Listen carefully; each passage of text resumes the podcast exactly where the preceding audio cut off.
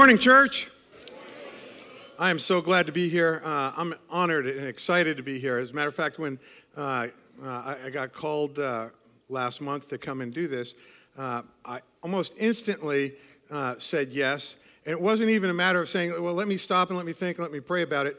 Because uh, for those of you who don't know, I was on staff here for about thirteen years, uh, from uh, the late eighties into two thousand. And... Uh, So, and uh, my heart has always been here for the people of this church, and uh, so I'm excited about it. And uh, I have watched the D N A of this church change and morph. And uh, with everything that is happening, I, I am uh, just overwhelmed by uh, the Holy Spirit, of, of watching what the Holy Spirit is doing with the people of this church, uh, especially in the last... Uh, year and a half, two years, and it's a, an amazing process. And not only that, but I, I love the fact uh, that Pastor David is teaching expositorily, uh, going chapter by chapter, verse by verse, word by word, so that we can get the full counsel of God. And some, now almost sixty weeks ago, when we started the book of Mark, Uh, like a, a, a slow arthritic uh, snail. We are moving through that process, uh, and uh, I have enjoyed just uh, sitting and receiving and uh, learning more about what God is saying for me in my life. And uh, as we look at uh, that whole um, chapter of chapter fourteen, two weeks ago, uh, Johnny came up and, and taught from verses one through eleven, and then last week, uh, uh, Dre came from Rocky Peak and taught uh, uh, a little. He missed a whole section. I don't know how many people realize that, but we missed an entire section, and I was sitting down last Sunday, and uh, and when I realized that we had missed such a large section, I talked to uh, Kenny and, uh, and Kelly on Monday, and I said, what are we going to do? And uh, I said, that's a large chunk, and if we're going to have to cover it, uh, I'm just going to have to take more time than normal. So they said I could have fifty minutes to speak. Just joking. We haven't changed the D N A of the church yet. Yet, David. We'll get there. fifty minutes. Uh, but no, um, anyway, before I screw this entirely up, let me pray. Father, thank you for the opportunity of just coming before my brothers and sisters. Uh, and, and I pray that uh, with all the preparation that has been done, Lord, change whatever it is that you want. Uh, use me today to be a conduit from your throne to our hearts. Lord, uh, that uh, the things that I would say would be meaningful to you. Lord, and I, I pray that uh, today uh, you would allow us to realize that there is no one in here by accident. In Jesus' name, amen. We have just passed, I was just talking to Johnny just before we were up here, one of my favorite times of year, Christmas. Uh, I am the guy who loves the whole tradition of Christmas. We set up the tree, um, early, we start putting up our ornaments, we change everything in our house, goes to greens and reds, and uh, I, I love the tradition uh, of what happens during that time for many reasons. But one of the things is I, I, I love watching uh, the Hallmark Channel. Uh, I love crying through some of those movies, uh, and, and those um, who, uh, who who know me, from about the time of Halloween on, um, I, I start with Christmas on everything. Uh, on my phone, I have a, an app where I listen to Christmas music uh, fifty-two weeks of the year. You walk in my house, uh, and uh, I have a, a calendar that my wife made for me that uh, I change how many days it is to Christmas um, from the very beginning. So right now, I think it's three hundred nineteen or something like that. Um, But, uh, you know, um, when I was trying to figure out traditions, you know, there are some times when uh, we try to explain traditions. And so one of the things I did is I actually Googled it. um, on what traditions were. And uh, actually, I didn't Google it. I said, hey, Siri, what do traditions mean? And, and it said this. Uh, it, it is a uh, a belief or behavior passed down within a group or a society with symbolic meaning or special significance, with the origins in the past. You know, it, it's doing the same things year after year, remembering the past, anticipating what is happening right now in our lives, but more important, what we're doing now and how it's going to relate in years to come. And so in your growth groups, uh, if you have not signed up for a growth group, number one, I want to encourage you, uh, get into a growth group. But one of the things that our growth groups are going to be asking each other at the beginning this week is, what traditions do you do each year that you enjoy? And more important, why? Um, and I sort of wish I could be a, a fly on the wall in some of these conversations to find out what is it that you are doing in your own life that is uh, year after year, repetition. What are those traditions that you are handing out to other people? My sister-in-law, uh, Shalena, um, she has uh, the, the habit of, she has a tradition where she, uh, on Thanksgiving, makes pumpkin pancakes. Now, nothing seems more nasty to me than eating pumpkin pancakes, but she does it. And she, one of her other traditions that she does is on the last day of school when her kids were growing up, uh, she decided that she was going to have dessert for dinner.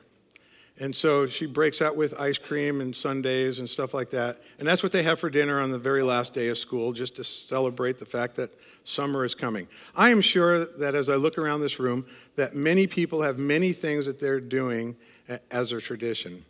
And that's one of the reasons why I just love this portion of Scripture.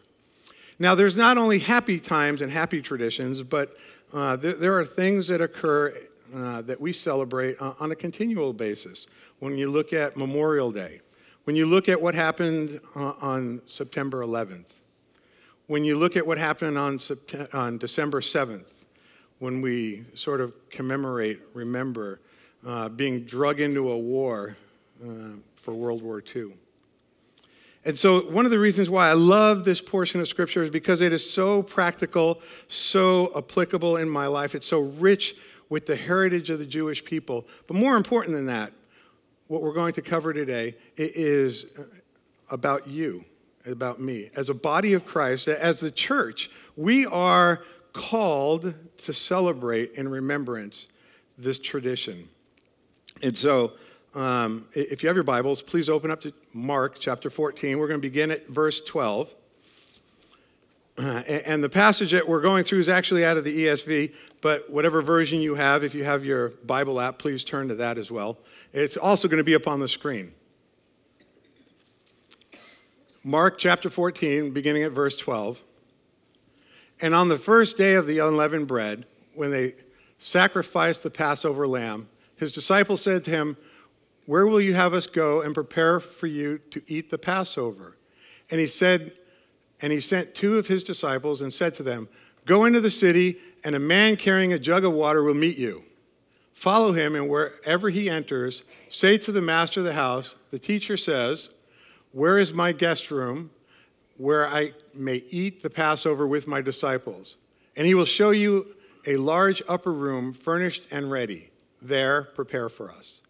And the disciples set out and went to the city and found it just as he had told them. And they prepared the Passover. Now, uh, I want you to understand, th- this is for the culture of the Jewish religion, uh, the Feast of the Unleavened Bread. This is a huge deal. Uh, this has been celebrated now for some, at that time, almost fourteen forty-six, uh, one thousand four hundred forty-six years. So year after year, this tradition of the Passover was being proclaimed in every home, uh, using the same script, the same elements. It was passed down from father to father, from generation to generation, and, and these Jewish boys that were all hanging out together, they knew exactly what was going to happen. Um, there wasn't a tradition that was going to happen at that table that they weren't familiar with. Part of the traditions, part of the tradition starts with the youngest male in the household uh, getting ready, and he practices all all week long, all month long, and he starts off with beginning this the, the whole Passover with asking a question. What makes this night different from all other nights? And there the story unfolds. You see, um, I, I wish I actually I wish we had fifty minutes, because this part of Scripture is so rich. But if we turn uh, into Exodus, you will see the beginning of this. And in your growth groups this week, you'll have more of an opportunity to look through chapters seven through eleven in uh, Exodus. And there, what you begin to see is that the nation of Israel, as they have been enslaved for four hundred years. For those of you who remember, uh, Joseph comes on the scene, saves the, the, the, the, the tribes of Israel, and then uh, they go into slavery. And they're in slavery for four hundred years, and at the turn of this, uh, Moses shows up. And Moses says to Pharaoh, "Let my people go." And, and, and I love the... the Throughout this next section of Scripture in Exodus, it says time and time again that God, God hardened Pharaoh's heart. Sometimes that blows me away, because I think, wow, that just doesn't make sense to me. Why would God harden the heart of someone that was in charge?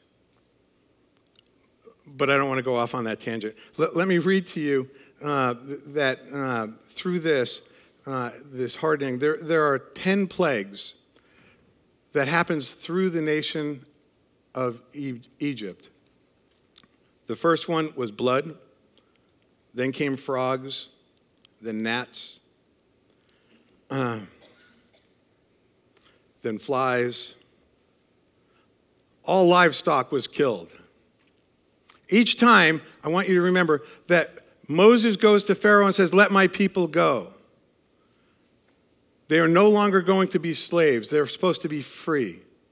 But no, that, that's not what happens. Then comes boils on the skins of all the people, on all the Egyptians. Then comes hail, then locusts, and then darkness covers the entire land. Now, at what point do you think Pharaoh would have said, "Enough is enough"? As a matter of fact, it's not until the tenth one, the firstborn, the plague of the firstborn being killed. And that's where the whole Passover is coming from. Because in Exodus chapter twelve, beginning at verse twelve, this is what it says. It says, "For I will pass through the land of Egypt that night, and I will strike the firstborn of the land of Egypt, both man and beast, and all the gods of Egypt, and I will execute judgments. I am the Lord. Uh, the blood shall be a sign for you on the houses where you are. When you see the blood, I will pass over you, and no plague will befall you, uh, befall you to destroy you when I strike the land of Egypt. This day I shall be with you as a memorial day, and you shall keep it as a feast to the Lord throughout the, your generations, as a statute forever. You shall keep it as a feast."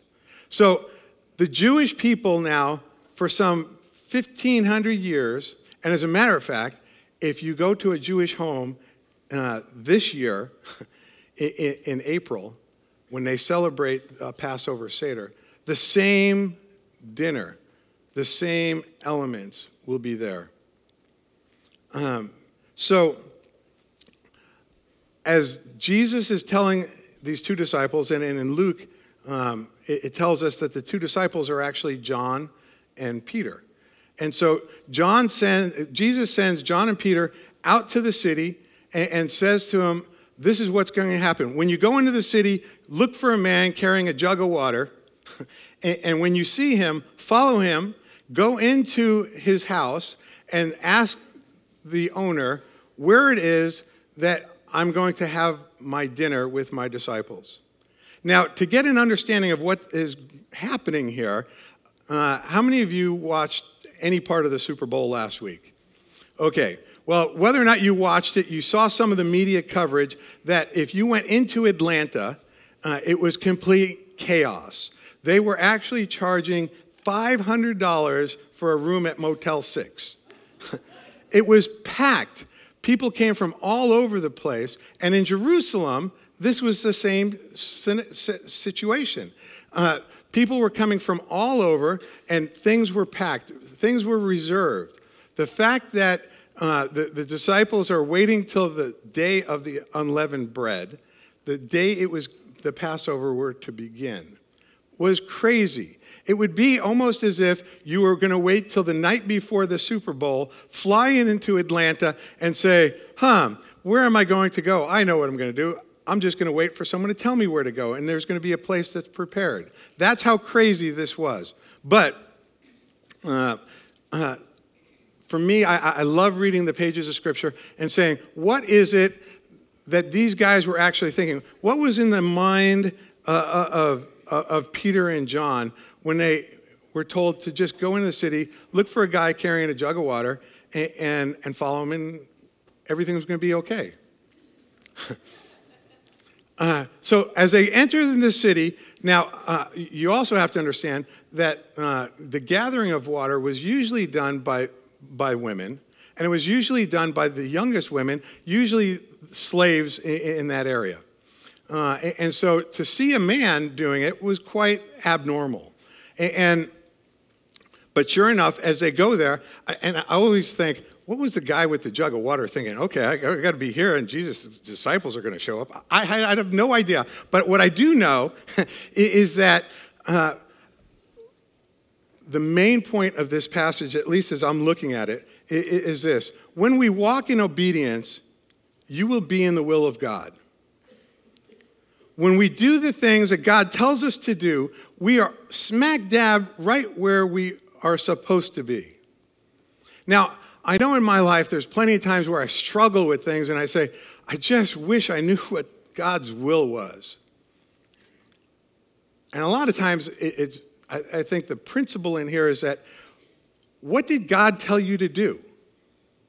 When God tells you to do something, that is the will of God.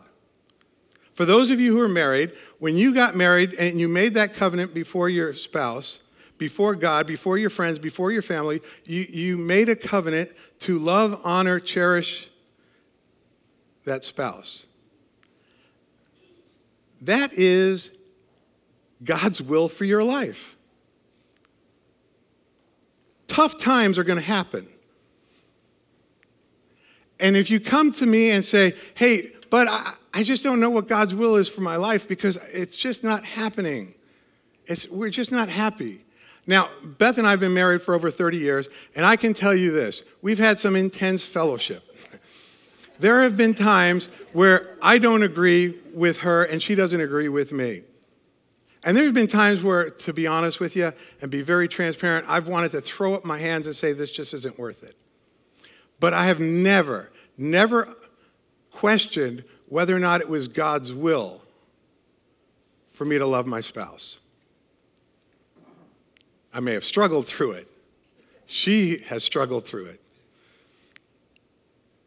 But that understanding that when we walk in obedience to what God is saying, regardless of what is happening, you will be in the will of God. Next we read, and when, uh, and I'll be reading out of verse seventeen, and when it was evening, he came with the twelve, and as they were reclining at the table and eating, Jesus said, truly I say to you, one of you will betray me, one who's eating with me. They began to be sorrowful and say to him, one after another, is it I? He said to them, it is the one of the twelve, one who is dipping bread into the dish with me, for the Son of Man goes as it is written of him. But woe to that man to whom the Son of Man is betrayed. It would be better for that man had he not been born. Wow. You know, last week, uh, Dre talked about Peter's denial.